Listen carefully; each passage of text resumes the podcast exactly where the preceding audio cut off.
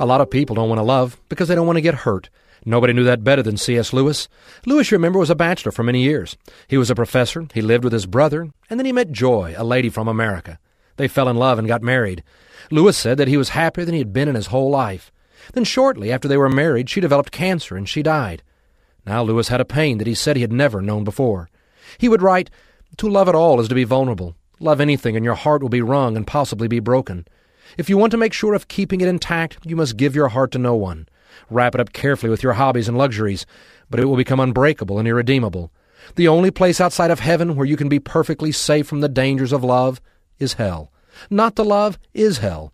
To love means you will know the joy and pain, but it's to choose life. That's something to think about. I'm Bob Long with St. Luke's Methodist Church. Join Bob Long each Sunday morning at 10:30 on KOCO Channel 5.